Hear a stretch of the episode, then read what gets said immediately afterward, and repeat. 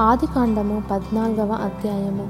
షీనారు రాజైన అమ్రాపేలు ఎల్లాసరు రాజైన అర్యోకు ఏలాము రాజైన కదర్లాయోమెరు గోయియుల రాజైన తిదాలు అను వారి దినములలో వారు సొదుమ రాజైన బెరాతోను గొమర్రా రాజైన బిర్షాతోను అద్మా రాజైన షినాబుతోను సెబోయియుల రాజైన షెమేబెరుతోను సోయరను బెలరాజుతోనూ యుద్ధము చేసిరి. వీరందరూ ఉప్పు సముద్రమైన సిద్ధీములోయలో ఏకముగా కూడి పన్నెండు సంవత్సరములు కదొర్లాయోమెరుకు లోబడి పదమూడవ సంవత్సరమున తిరుగుబాటు చేసిరి. పద్నాలుగవ సంవత్సరమున కదొర్లయోమేరును అతనితో కూడానున్న రాజులను వచ్చి అష్తారోత్ కర్ణాయిములో రెఫాయియులను హాములో జూజీయులను షావే కిర్యతాయిము మైదానములో ఏమీయులను కొట్టిరి.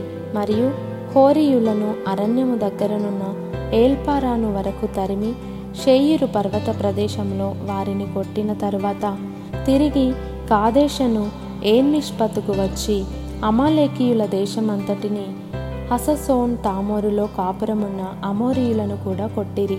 అప్పుడు సొదమ రాజును గొమర్రా రాజును అద్మరాజును సెబోయిము రాజును సోయరను బెల రాజును బయలుదేరి సిద్ధిములోయలో వారితో అనగా ఏలాము రాజైన కదుర్లాయోమెరు గోయీయుల రాజైన తిదాలు షీనారు రాజైన అమ్రాపేలు ఎల్లాసరు రాజైన అర్యోకు అను నలుగురితో ఆ ఐదుగురు రాజులు యుద్ధము చేసిరి.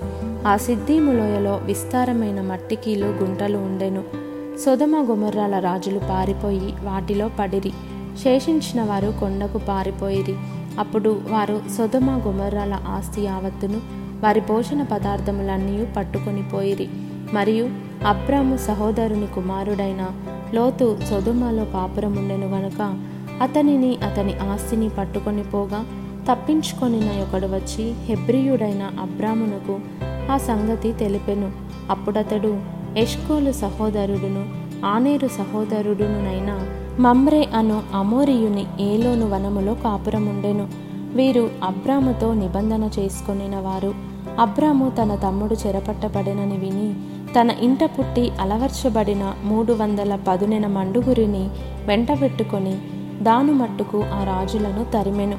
రాత్రివేళ అతడును అతని దాసులను వారికెదురుగా మొనలు తీర్చి వారిని కొట్టి దమస్కునకు ఎడమ తట్టున హోబా మట్టుకు తరిమి ఆస్తి యావత్తు తిరిగి తెచ్చి తన తమ్ముడైన లోతును అతని ఆస్తిని స్త్రీలను ప్రజలను తిరిగి తీసుకొని వచ్చెను.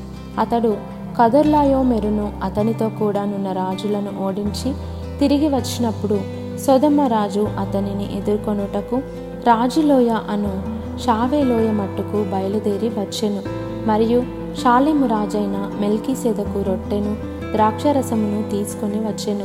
అతడు సర్వోన్నతుడగు దేవునికి యాజకుడు. అప్పుడతడు అబ్రామును ఆశీర్వదించి ఆకాశమునకు భూమికిని సృష్టికర్తయును సర్వోన్నతుడునునైనా దేవుని వలన అబ్రాము ఆశీర్వదింపబడునుగాక అనియు నీ శత్రువులను నీ చేతికి అప్పగించిన సర్వోన్నతుడగు దేవుడు స్థుతింపబడునుగాక అనియు చెప్పెను. అప్పుడతడు అన్నిటిలో ఇతనికి పదియవ వంతు ఇచ్చెను.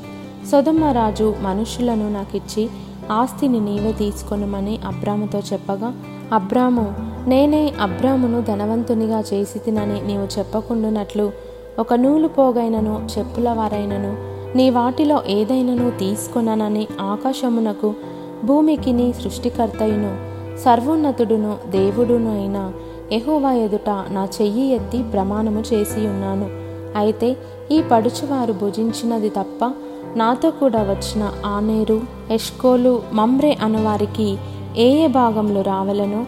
ఆయా భాగములు మాత్రము వారిని తీసుకొననిమ్మని సొదమ రాజుతో చెప్పెను.